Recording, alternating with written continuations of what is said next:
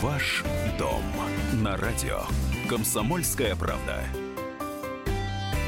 Ну и, как всегда, в программе «Ваш дом» вас приветствует ведущие программы, журналист отдела экономики комсомолки Елена Аркелян. Добрый день. А, Никита Журавлев, блогер-эксперт по недвижимости. Здравствуйте. Я Елена Фонина. Ну и сегодня в течение без малого часа с нами в студии будет руководитель аналитического центра «Дом РФ Михаил Гольдберг. Михаил, здравствуйте. Добрый день. Добрый день, да. Но есть э, в народе такая пословица «берешь э, на время и чужие, отдаешь свои и навсегда». Э, относится ли это к ипотеке и насколько наши радиослушатели готовы активно брать ипотеку? Вот, собственно, об этом сразу хочется их спросить, поэтому сегодня мы будем говорить именно об этом. И телефон прямого эфира 8 800 200 ровно 9702. WhatsApp и Viber вам также в помощь. 8 967 200 ровно 9702. Да, а, конечно, хотелось бы начать вообще с наш разговор сегодняшнего. Что такое ипотека в целом, да? Ну вот можно ли, Михаил, э, нам немножко разобрать, что такое ипотечный кредит и откуда он вообще возник и как им можно пользоваться? А, потому что, ну, многие э, у нас сейчас думают, что ипотечная это, ипотека это кабала, очень тяжело и так далее. А ведь весь мир пользуется этим инструментом, и, соответственно, вот немножечко ликбез можно а, рассказать, откуда взялась такой а, так, кредитный инструмент? Да, конечно. Ну, вообще, интересная достаточно история. Э, ипотека – это, наверное, один из самых древних кредитных продуктов. Он возник еще до нашей эры. Э, возник, ипотека возникла еще до нашей эры в Греции, э, когда... Как это выглядело? Есть человек брал у кого-то в долг, до появления ипотеки его могли, если он не возвращал долг, его могли продать в рабство за долги. И именно с целью борьбы с этим явлением э, древнегреческий правитель Салон в VI веке до нашей эры э, придумал ипотеку. Э, теперь человека не продавали в рабство, а на участке ставилась табличка, которая по-гречески э, и, и как раз звучала ипотека от слова греческая подставка, на котором было написано, что земельный участок заложен э, такого-то в пользу такого-то кредитора, и таким образом на эту землю накладывалось обременение. Ее нельзя было не продать безвестному кредитору, ничего, ни что-то другое с ней сделать. При этом все видели, что участок э, заложен, это была некая публичность. Э, таким образом вот, достигалась прозрачность э, сделки, гарантия того, что участок не будет продан без э, согласия кредитора. То есть, а, если сейчас говорят, что ипотека это рабство, что это на всю жизнь, это кабала, и это... Да, сказать, совсем по-другому. А на самом раз, деле это наоборот. По тем временам, скорее наоборот, это была свобода. Не продадут в рабство. Ну, хорошо, Михаил, а, понятно, что это сейчас, наоборот, э, не рабство, а возможность и некая свобода. Свобода, там, возможности купить квартиру, возможность расширить свои жилищные условия, улучшить и так далее. А, первоначально откуда она вообще в России? Как, как долго долго она в России у нас существует и какие у нее там а, были развития? У нас же она с 2002 года. Ну, до этого, видимо, еще и в дореволюционные времена была какая-то своя история тоже. Ну, безусловно, история тоже достаточно древняя. В XVIII веке появился дворянский банк, который э, кредитовал, соответственно, дворян под залог земель... принадлежащих им земельных участков. Дворян. Да, э, она имела тоже... А ты хотел, чтобы избу крестьянскую кредитовали? Ну вот сейчас, сейчас все расскажу. Ипотека у нас имела свои особенности по сравнению с европейской, потому что кредит выдавался не только под залог земли, но и под залог крепостных душ. И э, рассчитывался размер кредита именно исходя из количества душ, которые тоже э, передавали э, в залог банку.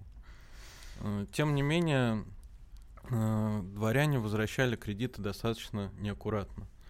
И к, и к середине э, где-то 19 века такая практика была прекращена.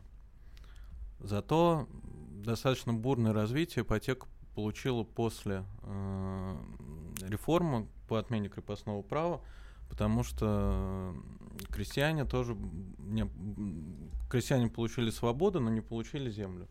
И именно на покупку земельного надела направлялись э, вот, вновь э, как бы нового формата ипотечный кредит в то время.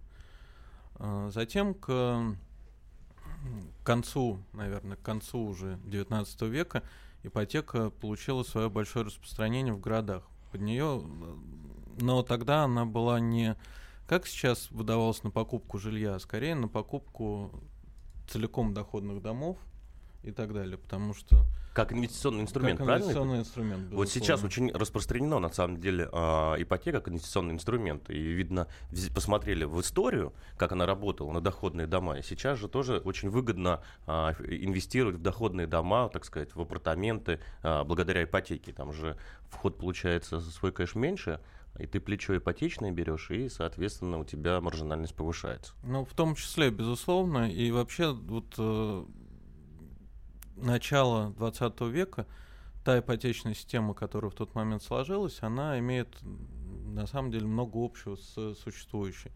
Также э, в то время получили распространение ипотечные ценные бумаги, которые выпускались под, э, под обеспечение, под те денежные потоки, которые формировал ипотечный портфель и их доходы. И э, кроме этого, то есть фактически была секуритизация. Ну, по-русски можно? Что это означает? Да. Не все понимают. Секуритиза- секуритизация это процесс выпуска специальных ценных бумаг, uh-huh. покрытие которых, то есть портфель обеспечения, составляет э, ипотечный кредит. То есть инвестор может рассчитывать на доход, которые формируются за счет погашения ипотечных кредитов. Скажите, а в советское время вообще ипотека была? Потому что вот я вспоминаю пример э, своих родителей, которые для того, чтобы улучшить жилищные условия, э, прошлись по всем родственникам, собрали все э, возможные деньги, но э, это, понятно, была да. квартира не от государства, а, соответственно, кооперативная. Кооперативная, да. И, кстати, да, тут, тут вопросы уже пошли, что типа про советские времена как раз сразу после Великой Отечественной войны ипотеку давали под строительство жилья 2%. Но, видимо, это все-таки не совсем ипотека ипотека была какая-то другая По-моему, в советское время э, ипотеки ну, вообще не было. Давайте таковой. так, не было частной собственности на квартиры, поэтому, поэтому в связи с этим вот классической ипотеки, конечно, не было. Были, было что? Было кредитование действительно строительных кооперативов со, стран, со стороны государства на строительство этих кооперативных домов. Но э, насколько большую долю составляли кооперативы в общем объеме строительства, но явно не... Ну, отнюдь небольшую. Не, небольшую. Поэтому как таковой вот ипотеки в Советском Союзе можно сказать, что не было. Угу. Ну, давайте, может быть, вернемся в сегодняшние реалии, да, и посмотрим, что сегодня происходит на рынке ипотечного кредитования. Вот насколько сейчас а, распространен этот инструмент, насколько люди уже понимают, что это возможность улучшить свои жилищные условия, и это не обременение, а наоборот возможность. Вот какие сейчас показатели на сегодняшний день на рынке ипотечного кредитования? Знаете, сейчас рынок ипотеки очень динамично развивается. Э, в первую очередь благодаря тому, что в течение 2018 года мы наблюдали постоянное снижение ставок, которое приостановилось вот только сейчас. И тем не менее ставки на, по ипотеке сейчас устойчиво держатся на уровне ниже 10%, что является историческим рекордом. Конечно, это очень сильно повлияло на доступность ипотеки. И в этом году мы прогнозируем, что будет выдано порядка полутора миллионов ипотечных кредитов на 3 триллиона рублей. То есть, э, с, с моей точки зрения, это гигантское совершенно гигантское количество выданных кредитов. Ну, а вот сейчас говорят, что ставка ипотечной будет повышаться. И, я так понимаю, уже повысили ипотечную ставку на прошлой неделе, если я не ошибаюсь. А ИЖК а, на 0,25 или на 0,5 вы подняли ипотеку? Ну, теперь мы называемся Дом РФ. А, Дом РФ. Угу. А, да, действительно, мы повысили ставки. Повышение в, в разных, э, по разным продуктам составило от 0,5 э, до 1%.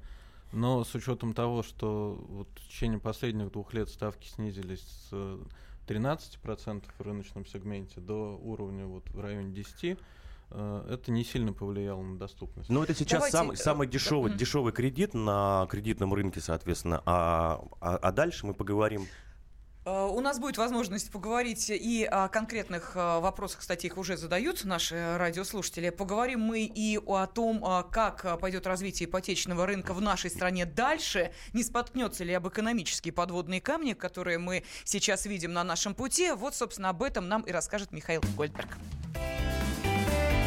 Ваш дом на радио. Комсомольская правда. Проблемы, которые вас волнуют. Авторы, которым вы доверяете. По сути дела, на радио «Комсомольская правда». Дмитрий Потапенко. По пятницам с 7 вечера по московскому времени. Ваш дом на радио. Комсомольская правда. В студии журналист э, отдела экономики «Комсомольской правды» Елена Аркелян, э, блогер-эксперт по недвижимости Никита Журавлев, я Елена Фонина. И сегодня на вопросы наших радиослушателей, ну и нас здесь присутствующих в студии, отвечает руководитель аналитического центра «Дом РФ» Михаил Гольберг. И, э, Михаил, ну помимо вот такого небольшого ликбеза в ипотечную историю, я думаю, что это было не безинтересно нашей аудитории, есть и та часть наших радиослушателей, которая ждала встречи с вами для того, чтобы задать конкретные вопросы по ипотеке. По, поэтому телефон прямого эфира 8 800 200 ровно 9702 для всех желающих прояснить некие э, вопросы, если есть сомнения, брать или не брать, а если брать, то под какой процент, а может быть, э, есть какие-то страхи и опасения, все их постараемся развеять. Э, и, пожалуйста, также можете ваши сообщения присылать на WhatsApp и Viber 8 967 200 ровно 9702. Но вот поступают у нас уже конкретные вопросы, в частности, из города Тюмень. Александр нам написал о своей личной истории, истории своей семьи. И спросил вашего совета, как действовать. Итак, Сбербанк, ипотека, миллион на 7 лет. В 2016 году новостройка под 12%.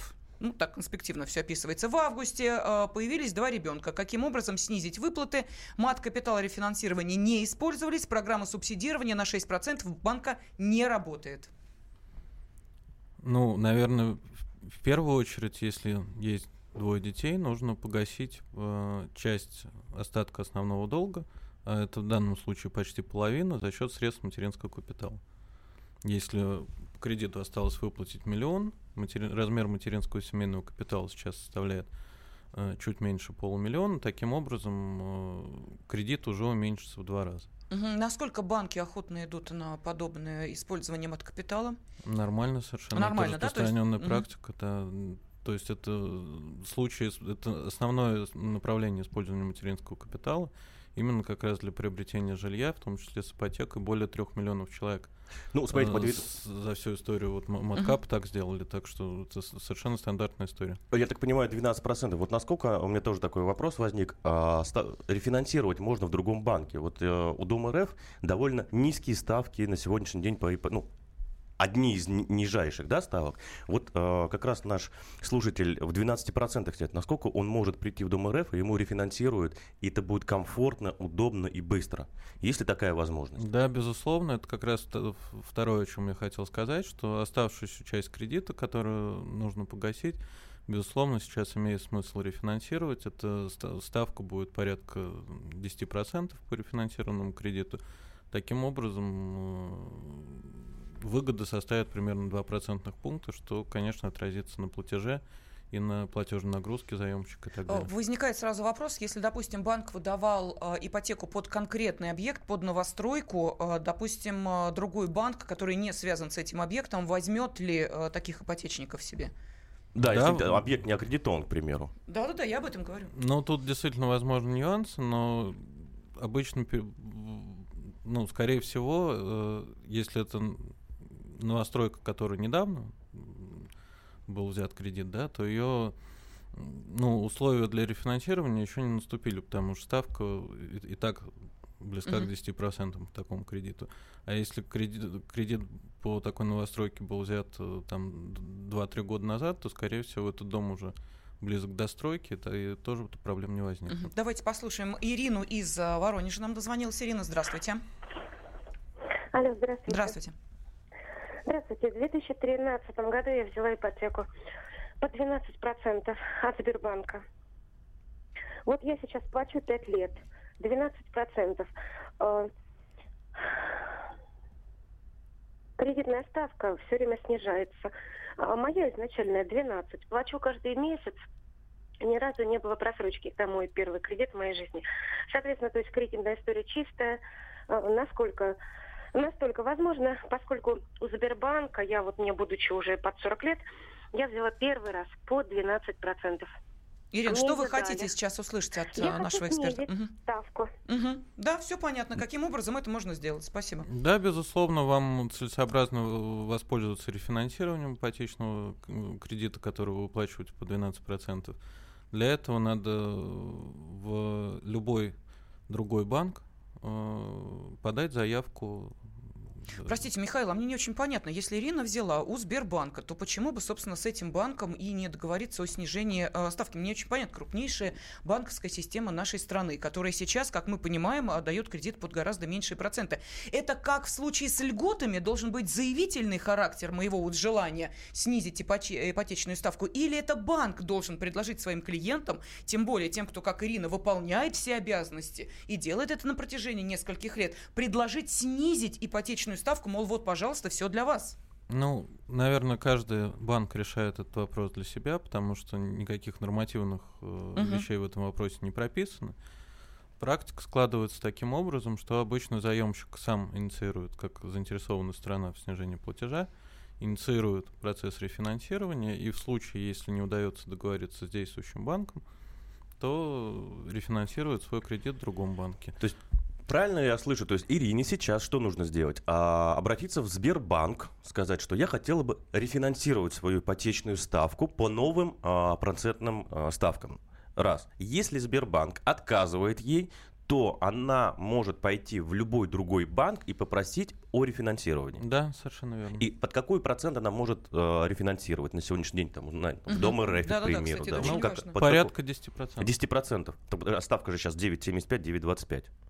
Какая ставка? Ипотечная ставка. Ну, это ставка выдачи по ну, де- девять девять с половиной скорее, да, но ставка по рефинансированию обычно немножко выше, чем Как по... это затратно и трудно это вообще произойти, про- про- пройти процесс? Вот я хочу рефинансировать. Сколько от этапа моего желания, какие должны быть еще шаги до того, когда я рефинансирую? Да, кстати, вот хочу обратить внимание, что такой опыт я пыталась проделать с банком, где у меня была ипотека, с чем я столкнулась. Вот скажите, правильно действовал этот банк или нет? Мне нужно было собрать вновь все справки, справку с места работы, э, два НДФЛ принести, то есть доказать, что почему-то я в этом банке, я взяла у них ипотеку, я все эти справки собирала. Они говорят, чтобы рефинансировать, еще раз собрать весь пакет документов, и затем, внимание, я должна буду заплатить за э, сколько там э, процентов от остатка суммы, которую я не выплатила еще по ипотеке. Вот для меня все эти манипуляции э, финансово были настолько невыгодны, что я поняла, лучше я доплачу по вот этой завышенной ставке, чем буду все это вновь переживать и еще платить какой-то процент от оставшейся суммы. Да, средства. да. Ну, вот что это было? Да, честно говоря, для меня это тоже удивительно, но я вам сейчас потом в класси- перерыве скажу название этого. классические программы рефинансирования никакой комиссии там э, от остатка не предполагают.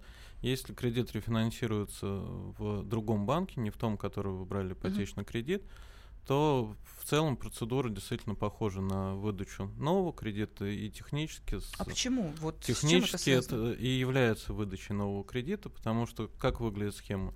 Банк погашает э, задолженность вашу перед э, старым кредитором и фактически выдает вам новый ипотечный кредит но, на остаток основного долга, но по сниженной ставке. То есть, простите, Бога ради, если, а, правильно ли я понимаю, что если, допустим, вот возьмем Ирину, если у человека за то время, вот она платит и будет платить, но у нее поменялось место работы, у нее, например, стала ниже зарплата, она в- могла просто потерять работу, но тем не менее находят деньги, что ежемесячно гасить вот этот 12% кредит. Теперь для того, чтобы ей снизить ставку ипотечную в том же самом банке, ей нужно собрать опять все документы, а у нее уже нет справки с работы. Значит, все, плати 12? Ну, в этом случае, да, воз- Да. могут возникнуть проблемы, если, как я уже сказал, это рассматривается как новый ипотечный кредит, особенно если выдается другим банком.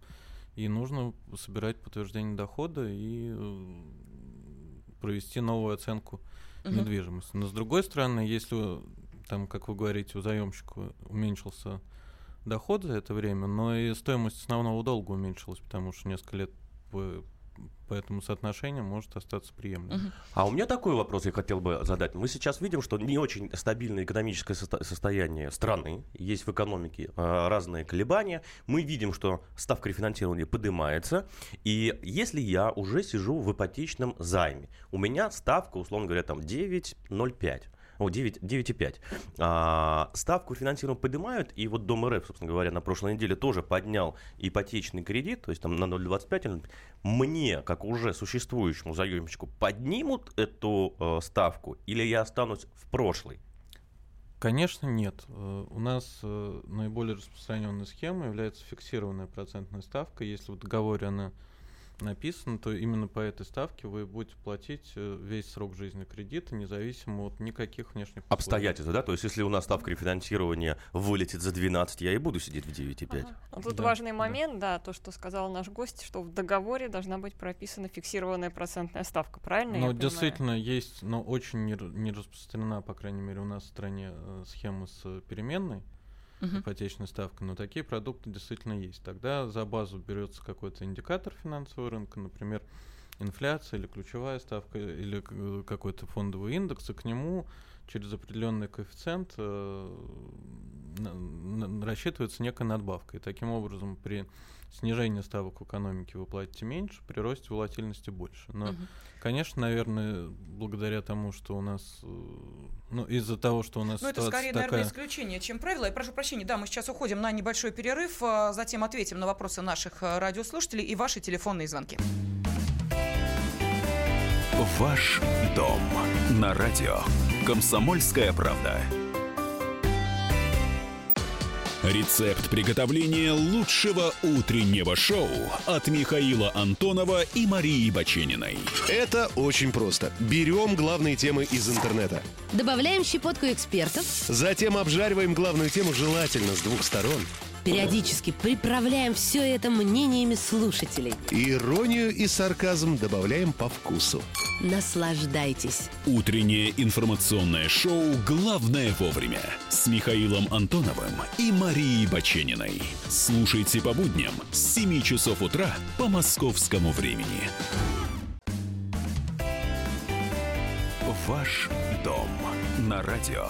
Комсомольская правда. Возьмете ли вы ипотеку или вы уже совершили этот шаг? И, пожалуйста, можете о нем рассказать в прямом эфире радиостанции «Комсомольская правда», потому что сегодня разговор идет об ипотеке и об эволюции ипотеки, и о настоящем, и о будущем. Обязательно поговорим с руководителем аналитического центра «Дом РФ» Михаилом Гольбергом. Сегодня он в нашей студии. Ну, а также здесь и ведущие программы Никита Журавлев, Елена Аркелян и я, Елена Афонина. И э, давайте вот сейчас ответим на вопросы наших радиослушателей, которые в том числе касаются еще и льгот. Об этом спрашивает Артур из из Ижевска. Есть ли льготы для ветеранов боевых действий, а именно так называемых ветеранов Чеченской войны? Ну, давайте расширим этот вопрос и, может быть, э, спросим вообще, какие льготы э, при э, желании людей взять ипотеку существуют? Ну, видимо, какие-то льготные программы для определенных категорий граждан. Да, значит, единственная федеральная программа, действующая по льготной ипотеке, это программа для семей с двумя и более детьми. Э, которая по поручению президента Российской Федерации сейчас реализуется правительством. В рамках нее э, можно получить ипотеку по 6% для тех семей, у которых в период действия программы родился второй и более ребенок. Uh-huh. Что касается льгот для других каких-то отдельных категорий, то разные банки, э, разные кредитные организации по-разному решают для себя этот вопрос. Например, в Дом РФ есть дополнительные вычеты для жителей Байкальского региона, Дальнего Востока, семей с детьми и так далее. Э, в целом э, сейчас реализуется достаточно большое количество программ региональных, в том числе и совместно тоже с Дом РФ. Но какие категории конкретно попадают, зависит от э, администрации конкретного субъекта Российской Федерации. Они, именно она определяет вот состав тех категорий, которые могут рассчитывать на льготную ипотеку. Э, я сейчас хочу обратиться к нашей радиослушательнице, которую зовут Светлана, и которая пытается дозвониться нам по Вайберу. Уважаемые Светлана и все остальные, имейте в виду, что Вайбер и WhatsApp это только для текстовых сообщений. Вот этот номер 8 967 200 ровно 9702. Если вы хотите задать вопрос нашему сегодняшнему гостю-эксперту, то телефон прямого эфира, по которому вы можете позвонить 8 800 200 ровно 9702. А то у нас тут отражаются звонки от слушателей по Вайберу, поэтому сразу переадресовываю на телефон прямого эфира, э, который сейчас сейчас в вашем распоряжении. Пожалуйста, э, Михаил готов отвечать на ваши вопросы. Ну и в частности, вот вопрос, э, который касается не только первички, но и вторичного жилья. Да, на самом деле, вот насколько сегодня вторичный рынок, э, ну, а, кредитуются хорошо, то есть какая ипотечная ставка на вторичный рынок, потому что мы все говорим о новостройках, новостройках, а вторичный рынок, какая там ипотечная ставка и как хорошо кредитуется именно вторичный рынок жилья. Знаете, э, оба рынка кредитуются достаточно хорошо. Ставки по кредитам новостройки на вторичном рынке сейчас практически не различаются. Та же самая средняя ставка 9,5-10%, она характерная для первичного и для вторичного рынка. Ну, то есть у нас Другое такое- дело, да, что некоторые застройщики, они за свой счет э, как бы субсидируют ставку по совместным программам с банков, и там ставка может быть ниже на конкретный какой-то дом, проект и так далее. А до, до какой ставки доходит вот эта вот цифра? Ну, там по-разному нужно смотреть, бывает и 6%. Мгм. Но это на кон- какие-то конкретные, вот, э, конкретные объекты недвижимости, которые застройщик хочет Нет, просто у а, многие у нас слушатели а, сидели в неких стереотипах, что вторичный Мгм. рынок и ставка на вторичный рынок, да, на уже построенные квартиры, введенные, она завышена, то есть, ну, выше, чем на первичный рынок. Соответственно, сейчас а, ставка на вторичный рынок также доступна, как и на первичном, а, соответственно, в новостройках. Да, совершенно верно. Так, ну давайте по вопросам пройдемся. Э, Столкнулись с тем, что банки отказывают людям на том основании, что они работают индивидуальными предпринимателями. Что это люди второго сорта, что ли? Ну, вы знаете, давайте не будем такие громкие заявления делать. вот да, пишут. банк, э, он при выдаче кредита э, исходит прежде всего из э, рискованности того или иного заемщика.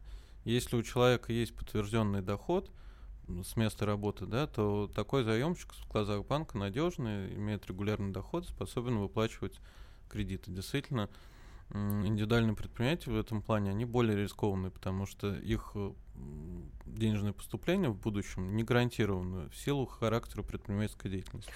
Вот я вставлю свои 5 копеек, потому Давай. что, ну, знаете, у нас говорят о том, что давайте поддерживать предпринимателей, да, поддерживать малый бизнес, предпринимать, а, а ипотечные ставки и вообще кредиты ИПшникам не дают. Но э, я сам э, ипотечник, ой, ипотечник, индивидуальный предприниматель, и мне довольно без проблем дали на основании декларации моего ежегодного дохода, дали, это, соответственно, ипотеку, ну, никаких, Совершенно про- верно. никаких дело проблем не дело было. не да. в том, человек КПшник или нет, а дело в его способности подтвердить доход. Да, то есть, ну, если декларация хорошая и чистая, то почему бы и нет? Да, и э, тут же, да, в продолжении, вот есть индивидуальные предприниматели, а есть люди предпенсионного возраста, которым сейчас очень пристальное внимание, и э, мы знаем, да, что сейчас будут приниматься законы, э, нельзя ущемлять их права, нельзя увольнять и так далее, и так далее. Вот банки как относятся к такой категории заемщиков? Ведь не секрет, что люди предпенсионного возраста самые надежные, то есть даже их э, на работе ценят именно за это, что кто-то из молодых может там э, устроить что-то, прогулять э, и как-то манкировать своими правами, эти люди, вот они педанты, они всегда все будут выполнять. А значит, это те люди, которые каждый месяц будут приносить свою ипотеку и вот эту копеечку отдавать банку. Вот как относится к этой категории заемщиков? Ну, такие кредиты выдаются, естественно, там каждый банк по-разному определяет свою политику, но каких-то э, ограничений в на законодательном уровне, конечно, нету. Ну, вот, да, то есть я там, а, мне 55 лет, условно говоря, человеку 55 лет, он может прийти спокойно получить там 60 уже, предпенсионный возраст. На 20 лет, На например, 20 ипотеку. лет, да. Ну, я говорю, каждый банк э, в конкретном случае определяет для себя по-разному эту политику. У каких-то банков есть ограничения, у каких-то нет. Тут, э, в общем, невозможно сказать в целом по рынку. Так, что еще пишет? Ну, это вечные сетования нашей аудитории. А- Обязательно найдется слушатель, и не один, который сравнит то, что происходит у нас здесь с процентами ипотечными, с тем, что, например, В происходит в Европе и Америке. в США, ну, конечно. А почему в Европе и США ставка 3-5%, а у нас 10-12%? У нас что, лучше граждане живут или банки обнаглели? Спрашивает Олег из Краснодара. Ну, вы знаете, я на этот вопрос обычно отвечаю раз в два месяца, обязательно его кто-нибудь задает.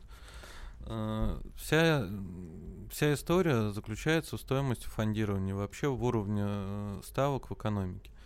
Э, Человек, который хочет получить ипотеку под 3%, должен быть готов к тому, что тогда его депозит в банке будет размещен, допустим, под 1%, как это в Европе происходит. А мы знаем, что есть и отрицательные процентные Мгм. ставки, например, в Швейцарии.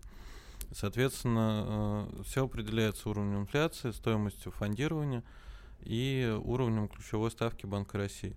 Э, Мы знаем, что спред, то есть разница между, например, доходностью по УФЗ, который м, традиционно считается индикатором стоимости фондирования для ипотеки, и ставкой по ипотеке, он составляет примерно 2-2,5%, и в этом плане э, примерно такой же, как в США.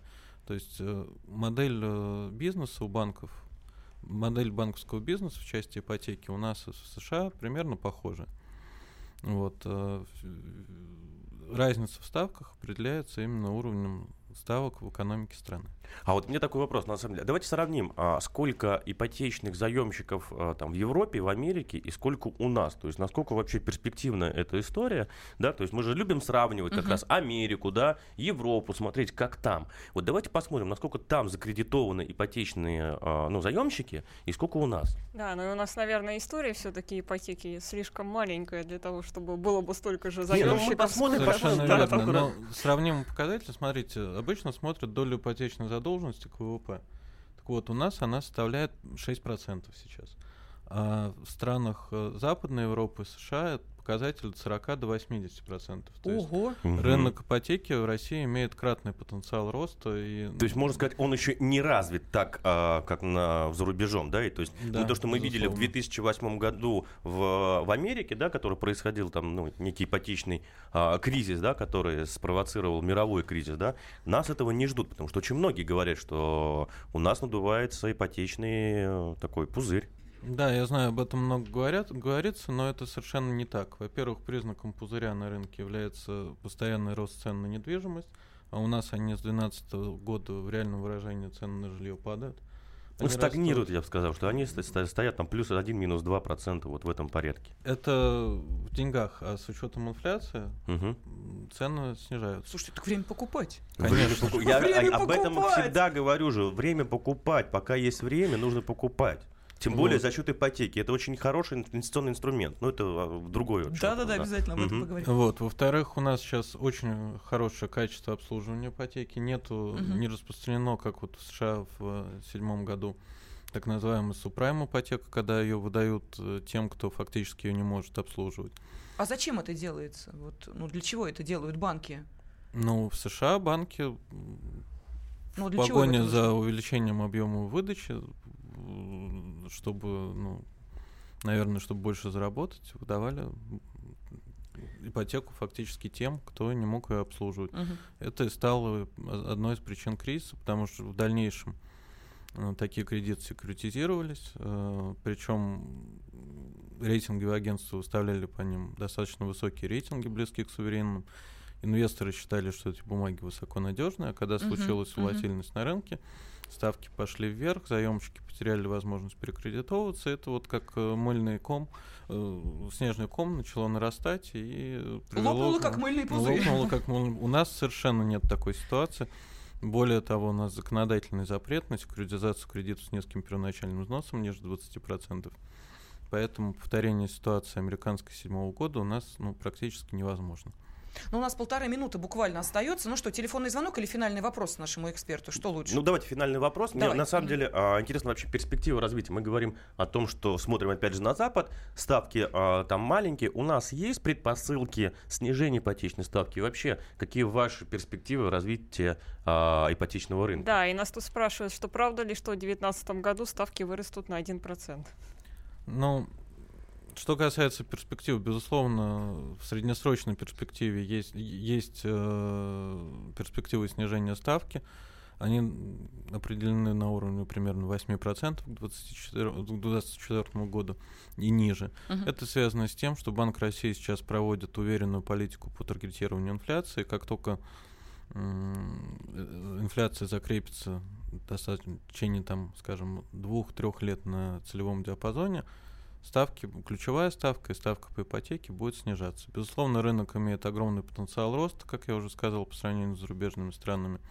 И более того, в современных условиях ипотека это действительно, наверное, единственный доступный способ э, для средне- средних граждан улучшить свои жилищные условия сейчас. То есть это возможность улучшить качество жизни, не откладывая его там на 10-15 лет, которые нужно для того, чтобы накопить обычным Бери- способом. Спасибо Берите огромное. Мы ипотеку благодарим и будьте руководителя счастливы. аналитического центра Дома РФ Михаила Гольберга. Спасибо, Михаил. Ваш дом на радио. Комсомольская правда.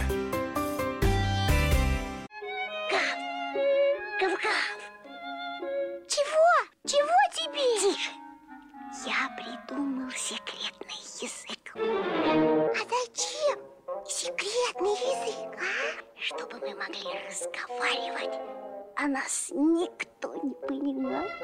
Учитесь понимать своих питомцев. В эфире радио «Комсомольская правда» советы ветеринара Ильи Середы. Слушайте программу «Вот такая зверушка» каждую субботу с 5 вечера по Москве.